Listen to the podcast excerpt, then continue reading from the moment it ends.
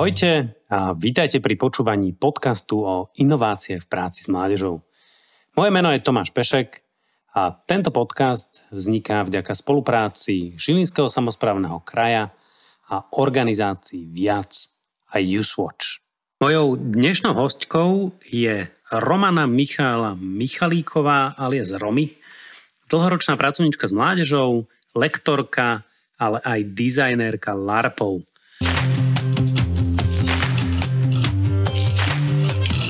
Ahoj Romy, díky, že si prijala dnešné pozvanie. Ahoj Tome. A my sa dnes budeme spolu rozprávať o tzv. LARPoch. A LARPy, ak sme sa, ja som sa pozrel na Wikipédiu a našiel som, um, skrátka znamená Live Action Role Playing Game. A vysvetľujú to v slovenčine, že je to hranie hier naživo, založených na hraní roli. A Romy, ty si okrem iného aj dizajnérka LARPov. A keby si nám mal našim posluchačom trochu priblížiť, že ako to vyzerá, čo to je? Tak, jak už si zmiňoval, tak LARP je hra, ktorá je založená na hraní roli. To znamená, že každý LARP se odehrává v jiném prostředí. Že máme LARPy, které se odehrávají ve fantasy světě, máme LARPy, které se odehrávají v reálném světě. A důležité je, že každý hráč dostane před samotnou hrou jednu postavu. Mm-hmm. Každá postava má svoji charakteristiku a případně některé postavy mají i cíl, který musí v průběhu hry naplnit. Ono se zdá, že to, že to je jako klasické divadlo, ale od klasického divadla se LARP liší tím, že nemá vůbec žádný scénář. Že Aha. hráči dostanou základní instrukce, jak tuto hru hrát a začínají hrát. Hru si tvoří podle svého. Ale samozřejmě hra přináší v tom svém průběhu různé situace a hráči na ně musí reagovat. U některých LARPů je i na hráčích, jak celá hra dopadne, ale za to někde je třeba konec daný a hráči k němu musí pouze zaujmout stanovisko. Čiže někdo vytvorí nějaký scénár a, a v něm jsou nějaké postavy a já dostanem jako hráč jednu z těch postav, do které se vžijem, ale nie je dopredu daný scénár. Čiže to, co se tam uděje, je do nějaké, do velké míry na těch hráčoch, kteří se tam stretnou. Ano, přesně tak to je. Toto je něco LARPy, keď som trochu čítal, tak to vzniklo niekedy v sedemdesiatych rokoch. Ty, keď my sme sa rozprávali ešte predtým, tak si spomínala nejaké dřevárny, tak uh, z niečo sa to vyvinulo. A v, a v čom je to inovatívne? Když se podíváme úplně zpátky, tak vlastně úplně prvním takovým konceptem LARPu uh, je Dungeon and Dragons, což vlastně v češtině je uh, dobře známo jako dračí doupě, mm-hmm. což je hra, která se hrála na papíře. Ale už měla ten princip, že každý hráč měl svoji postavu, byl tam nějaký pán jeskyně, který celou hru řídil. No a samozřejmě časem se objevila taková myšlenka, že opustíme koncept hraní na papíře a přeneseme to do reálného světa. Mm-hmm. To znamená, že začaly právě ty takzvané dřevárny, kdy, které se odehrávaly většinou ve fantasy světě. Oni byli hodně inspirovány třeba Tolkienovým Pánem prstenu, mm-hmm. kdy hráči si vytvářeli různé zajímavé kostýmy a zbraně, na kterých bojovali právě na základě příběhu, který byl vytvořený.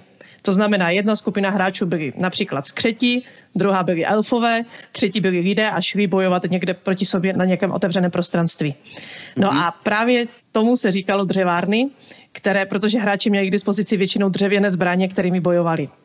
No a postupem času začaly vznikat i takzvané komorní LARPy, což protože samozřejmě dřevárny vyžadovaly velkou skupinu lidí, že nemá smysl jít se bít se čtyřmi kamarády, mm-hmm. tak časem vlastně začaly vznikat ty komorní LARPy, což jsou hry pro menší počet účastníků, že většinou počet účastníků je mezi čtyřmi až dvaceti a u těchto her jsou cíleně potlačené otevřené fyzické konflikty, ale právě ten děj LARPu se zabývá především tomu, jaké motivy mají jednotlivé postavy, jaké mají vzájemné vztahy a je to často jako kdyby na úkor nějaké jako kdyby přímé akce. To znamená, že nevždy je tam příliš hodně děje. Jo, že ob, obvykle se to využívá jenom omezené prostory a trvá to jenom prostě několik hodin a že takovou jakože specifickým, specifickou kategorii je třeba konverzační LARP. Když si se ptal na ty inovace, tak většinou LARPy byly designovány především proto, aby se hráči zabavili. Aby zažili něco netradičního, mm. aby si mohli vyzkoušet hrát různé postavy, protože to, co je u LARPu důležité, je, že hrou vzniká většinou velmi silný zážitek. Když je LARP dobře nadizajnovaný, tak vytváří v těch hráčích velmi silné emoce. A to je to, co hráče mnohokrát přitahuje. Že wow, super, zkusím si zahrát tu a tu postavu, vstoupím do světa, který mě nějakým způsobem přitahuje, který je pro mě atraktivní. To, co je zejména teda v našem prostředí inovativní, je právě to využívání LARPu ve vzdělávání. Že se vůbec začalo hledat, že OK, máme tady tyto hry, ty hry mají nějaký potenciál a ten potenciál je možné ve vzdělávání využít. Že se dá na základě toho vlastně jako kdyby přímo formovat postoje těch hráčů, kteří se do LARPu zapojují. V severských zemích třeba, kde se LARPy ve velkém využívají, to je běžné, že třeba typickým příkladem je dánská LARPová škola, mm-hmm. která celou svoji výuku realizuje prostřednictvím LARPu a dosahuje jakože neskutečných výsledků. Ale to nejenom těch studijních, ale například i v oblasti inkluze. Že my jsme tam byli osobně se podívat a že oni tam mají devadesát studentů a z těch devadesát studentů mají čtrnáct studentů s, vlastně, jakože s různým postižením. Autisti, mladí lidi, kteří nevidí a v té skupině to vůbec není poznat. Že mm. oni na základě toho, že právě hrají ty role, tak i tito studenti se cítí velmi rovnocenně a i ti druzí jsou daleko více otevření, daleko více, jako kdyby jsou otevření tomu, že jim pomáhají. U nás LARPy jsou stále víceméně neznámým pojmem ve vzdělávání, ale jakože například v severských zemích je to běžné. Či počujem, že z toho takého ako veľkého, veľa ľudí, kostýmy a ideme sa mlátiť do lesa fantasy, sa to vlastne postupne prenáleží menšie skupiny, nejaký vzdelávací zámer, pracovať s menšou skupinou a vlastne za, so zámerem na rozvoj a využívať to teda ten princíp toho silného zážitku. Hej? Ešte abych to doplnila, existují i I v současné době existují takzvané velké výpravné LARPy. Mm-hmm. Jo, že třeba v češtině vznikl uh, takový jako kdyby velmi ojedinělý LARP, který se jmenoval Projekt Systém, který mm-hmm. se vždycky hrál, já nevím, pro skupinu čtyřicet lidí a který simuloval komunistický režim. To znamená, mm-hmm. hráči přijeli do nějaké vesnice, která byla přilo- vyloženě přizpůsobená tomu, že to tam vypadalo jako za komunistu, zkoušeli si různé postavy, že někteří hráli právě takové ty estebáky, někteří hráli prostě běžné lidi, někteří byli proti režimu a e, trvalo to tři dny, to znamená, že byl to opravdu velký dlouhý LARP pro velkou skupinu lidí, velmi náročný, ale ten dopad na tu skupinu byl neuvěřitelný právě v tom, že je něco jiného věci slyšet a něco jiného je opravdu zažít na vlastní kůži. Takových LARPů, Projekt Systém je jenom jeden z nich, ale dělají se hodně třeba i historické LARPy, jo, kde zase právě si hráči zkouší, jaké to je, já nevím, žít ve středověku, být v roli nějakého buď to poddaného, nebo být v roli prostě nějakého vysoce postaveného šlechtice, co ovlivňuje jejich rozhodnutí. Jo, a že zase vlastně i díky tomu, i právě v tom můžeme vidět ten vzdělávací rozměr, že je něco jiného historii učit tak, že o tom těm dětskám vykládám nebo jim ukazuju filmy a něco jiného je, když oni opravdu reálně přemýšlí nad tím, jak vlastně to opravdu bylo, jak to mohlo probíhat a jakým způsobem vlastně ti lidi třeba v té době byli ovlivněni, jaké, byli, jaké bylo jejich myšlení, jaké bylo jejich prožívání. Jasné. A ty, aby jsme byli konkrétní, tak ty si niektoré LARPy vymýšľala sama a v rámci aj organizácie viac ich viacero používate. Tak keby si mala jeden z nich vybrať, ktorý nám trochu priblížiš konkrétnejšie, aby si to posluchači vedeli predstaviť, tak ktorý vyberieš? Ja bych vybrala hru, ktorú teda som dizajnovala společne se svým dizajnerským týmem a tá hra se, ten LARP sa jmenuje Hra s ohnem. Mhm. A v podstatě my, když jsme ho designovali, tak naším takovým hlavním záměrem bylo zaměřit se na drogovou závislost. Ale ne na drogovou závislost v tom smyslu, co drogy dělají, ale spíše jako kdyby pomoct těm mladým si uvědomit, že drogová závislost má destruktivní důsledky na jejich životy, na jejich osobnost, ale i na vztahy, v kterých žijí. Mm-hmm. A takovým naším velkou designerskou výzvou bylo přivést je k postoji, že by se do podobného stavu nikdy v životě nechtěli dostat. Že to, co zažijí v tom LARPu, že bude pro ně natolik silné, že si prostě řeknou, jako do toho bych, tohle bych nikdy v životě nechtěl zažít. Mm-hmm. Jo, jinak Hra s ohněm je teda komorní LARP, je to pro patnáct hráčů. Odehrává se to v malém městě, kde žijí tři rodiny. A každá rodina se skládá z otce, matky a tří dětí. S tím, mm-hmm. že rodiny se navzájem znají, rodiče se navštěvují, probírají spolu problémy, které mají s dětmi a samozřejmě každá ta rodina má svoje vlastní vnitřní problémy. To znamená, že každá rodina nějakým způsobem nefunguje. No a zároveň i ty děti se znají, chodí spolu do, je, chodí spolu do jedné školy. No a společně navštěvují klub místní, kde se každý pátek setkávají a baví. No a po nějakou dobu někteří členové zač, začnou brát drogy a začínají k tomu postupně strhávat i ostatní. A teď vlastně na těch ostatních je, jestli se nechají strhnout, jestli do toho spadnou, anebo ne. Ale samozřejmě s tím, že ten kolotoč problému se postupně zesiluje. Že začínají vznikat konflikty, začínají vznikat prostě problémy doma s rodiči, začínají se dostávat na povrch věci, které jsou dlouhodobě pod povrchem. Samozřejmě má to důsledky ty, že někteří mladí například vyhodí je ze školy, protože tam prostě nechodí, potřebují peníze, protože si potřebují sehnat drogy, na druhou stranu na ně tlačí dealeři, že chtějí zaplatit. Takže jako kdyby ten kolotoč problému je velmi silný a je vlastně jako kdyby na těch mladých, jak se rozhodnou. Ale s tím, že je tam nastavená jedna velmi speciální mechanika, kdy vlastně oni v okamžiku, kdy se rozhodnou, že ty drogy začnou brát, tak uh, už je velmi těžké přestat. Že ta mechanika je vlastně nutí, že vezmu si drogu a musím si okamžitě začít zhánět do druhou. Což když jsme, tuto, když jsme tento LARP testovali na, na mladých lidech, tak toto bylo pro ně jeden z nejsilnějších momentů, kdy oni si uvědomovali, že my bychom i chtěli přestat, ale ono to nešlo. Na začiatku, keď sme sa bavili, ty spomínala, že je daná nejaká téma, teraz hovoríš, že vlastne je to Aha. o drogovej závislosti, nejaké rodiny a ten, ten koncept, že niečo je dané a v niečom je tá sloboda. Tak jak to Aha. tam funguje? A zvlášť, keď máme za tým nejaký vzdelávací zámer, tak, tak ako to Aha. funguje počas tej hry? Je to vlastne o tom, že ta hra má daný děj. To znamená, že ten děj spočívá v tom, že děti jsou někdy doma, někdy jsou v klubu. To je něco, co řídí organizátoři. Okay. A zároveň vlastně, ale jako kdyby na hráčích, jo, že oni na začátku dostanou jednu konkrétní situaci, která se stane mezi nimi v té skupině a na ní musí reagovat. To znamená, mm-hmm. že vlastně oni začínají o té situaci diskutovat, začínají nějakým způsobem hledat řešení, ale zároveň se tam někde tajně proplétá právě to téma, že ale prostě já mám vlastně ty drogy a potřebuju peníze. To znamená, že proto některé ty postavy mají tendence ovlivňovat další a přesvědčovat je, aby začali brát drogy taky, protože je to pro ně zdroj příjmu. Protože v té chvíli vlastně působí mezi ostatními jako dealeři. Ale samozřejmě to rozhodnutí, jak to ty postavy budou hrát, už je na nich. Že v tom je právě ta svoboda, že stejně tak, jako se ti mladí mohou rozhodnout, že OK, jdeme do toho a zkusím to, zkusím si tu drogu vzít, však nic se nestane, tak stejně tak je tam vlastně jako kdyby ten rozměr, že se můžou říct prostě ne. Že budu, budu si stát za svými hodnotami a prostě nenechám se zlomit. Jo, ale s tím, že samozřejmě reagujeme na, na, na ty situace.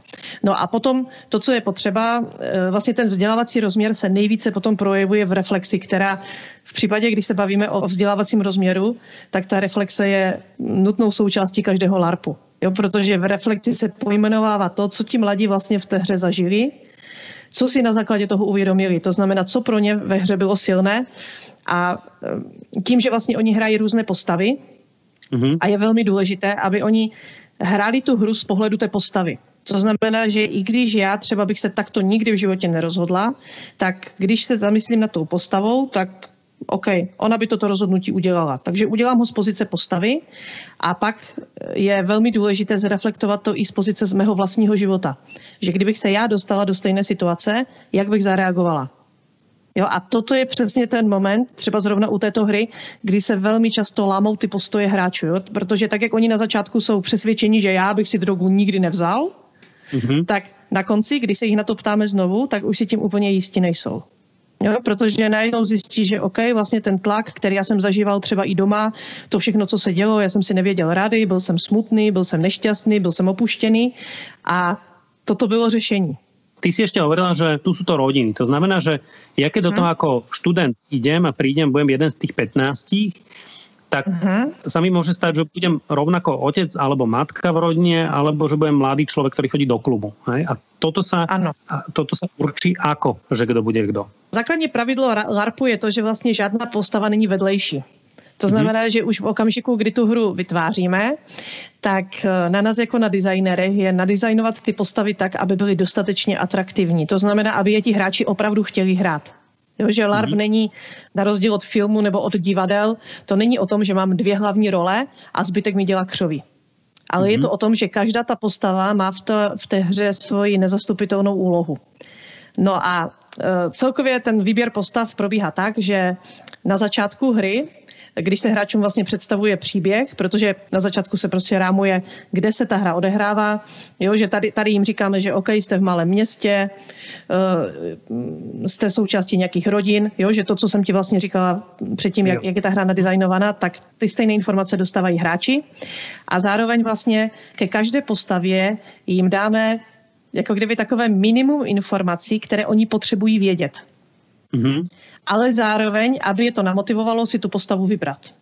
No a potom to probíhá takovým způsobem, že se těch hráčů ptáme, aby si vybrali, já nevím, třeba dvě postavy, které by si chtěli zahrát a dvě postavy, které by si určitě zahrát nechtěli. Protože důležité je nedat hráčům postavy, které by hrát prostě nechtěli. Jo, protože v té chvíli samozřejmě zvyšujeme ten jejich odpor ke hře, zejména u lidí, kteří s tím nemají zkušenosti a v případě, že přijdou například s třídním kolektivem, tak je někdy velmi těžké vůbec je namotivovat, aby do toho vstoupili, takže to se snažíme na začátku ošetřovat, aby nehráli postavu, kterou hrát nechtějí. Takže když vím, že toto prostě ne, to mi nic neříká, tak jim, tak jim tuto postavu nedáme. No a na základě toho, jak oni si vlastně pojmenovávají, že toto bych chtěl, toto bych nechtěl, tak na základě toho vlastně jim rozdělíme potom postavy. Takže každý z nich dostane jednu. A koľko to celé trvá? Lebo ty si hovorila, že teraz príde trieda a oni majú do nejakej miery, môžu ovplyvniť, že kým teda budú počas toho LARPu. Vysvetlite mi asi, ako to funguje. A, a celý takýto komorný LARP si mám predstaviť, že je asi na ako dlho. To je hodně různé podle typu hry, že například hra s ohněm je dlouhá. Celkový herní čas je tři hodiny, nebo možná i přes tři hodiny, že když se to natáhne, tak, ale i když jakože maximálně se snažíme to odehrát do tři a půl hodiny, protože tam je takové pravidlo, že čím déle je hráč v té roli, tím více se s ní stotožňuje. Že je okay. rozdíl být v roli čtyřicet minut a je rozdíl být v roli tři hodiny. Jo, že, ten, že ten dopad už je jako kdyby jiný, takže zrovna hra s ohněm je dlouhý LARP. A zároveň musí se počítat minimálně tři čtvrtě hodiny na úvod, na vysvětlení, na rozdání postav, na to, aby si je hráči stihli pročíst, aby se stihli případně doptat na to, čemu nerozumí. A zároveň se musí počítat minimálně hodina na reflexi. S tím, že většinou mezi LARPem a reflexí se dává chvilku přestávka, aby hráči stihli prostě z toho zážitku jakože vzpamatovat, dát si chvilku pauzu, já nevím, napít se, jít se projít, jít trošku vyventilovat ty emoce a potom vlastně se to reflektuje. Toto je vlastne taká celodňovka, keď to tak počítam. Áno, ale máme samozřejmě i kratší larpy.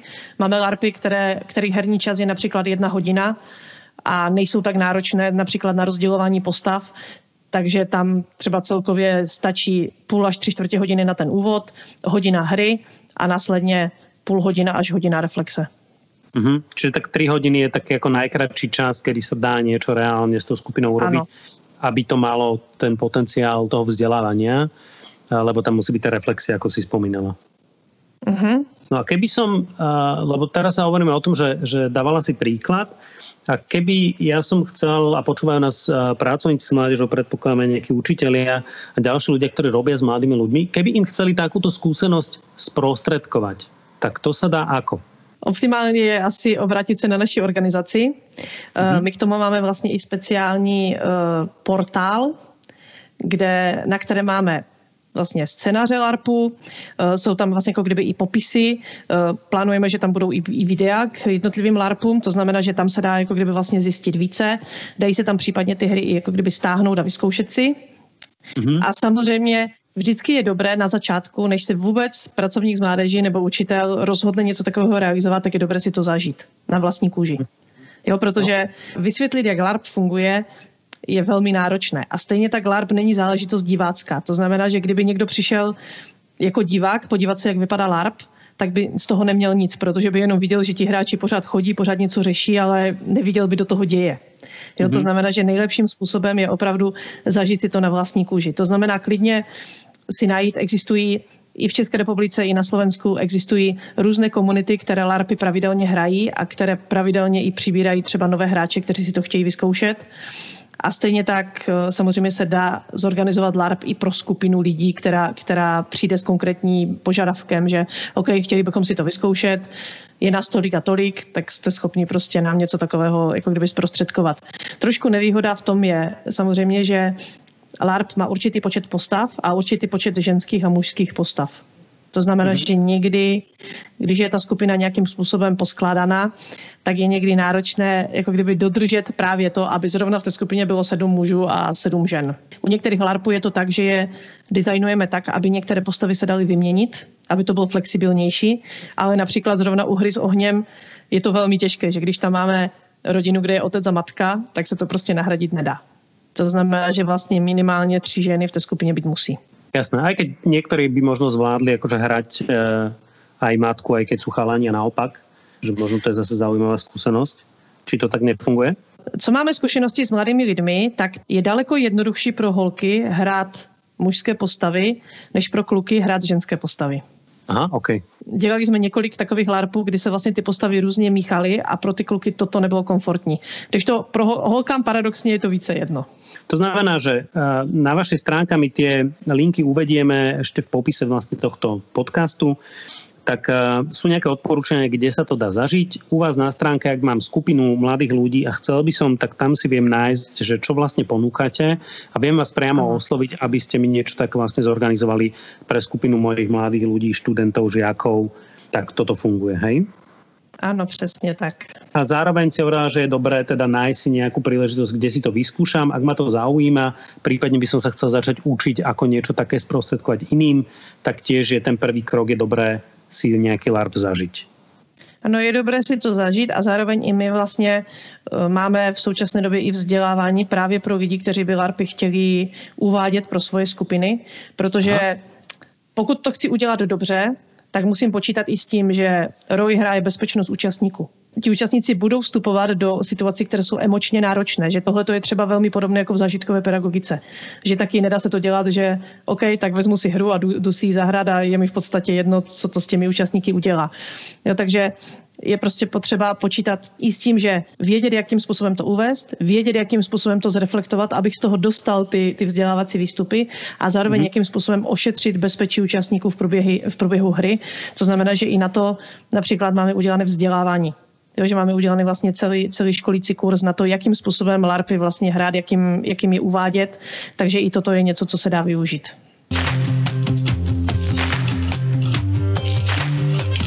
U nás funguje také prepojenie medzi jednotlivými podcastami a náš čas sa pomaličky naplnil. A ja sa vždy pýtam hostky alebo hostia, ktorý príde.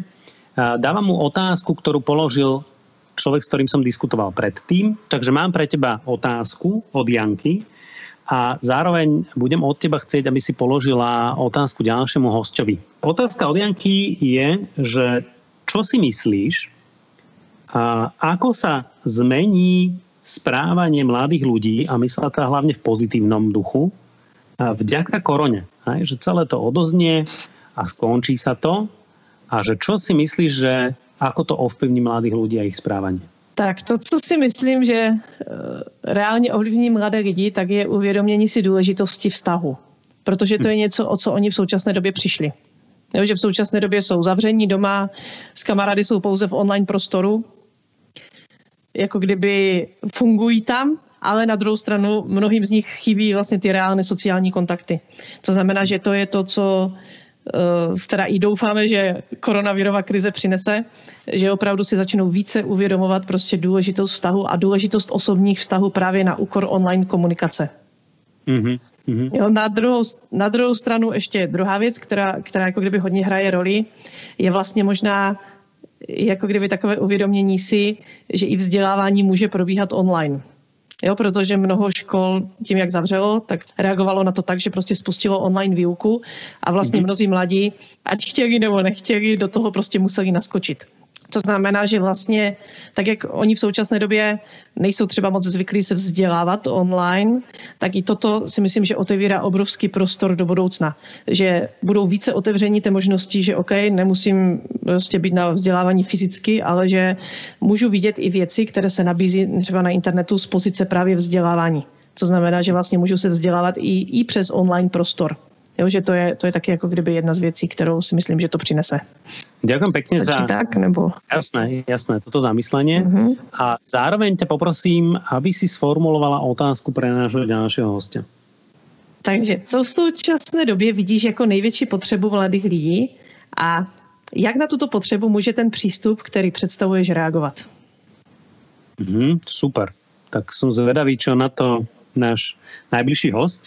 Takže ďakujem ti ešte raz veľmi pekne a držím palca, aby vám to pekne fungovalo. Děkuji, Tome, za pozvání a stejně tak já si velmi přeju, aby si LARPy našli svoje místo ve vzdělávání a to nejenom v tom formálním, ale i, i v neformálním, protože si myslím, že ten jejich potenciál je velký a je škoda si je nevyzkoušet, je škoda je nezažít a je škoda je nevyužívat.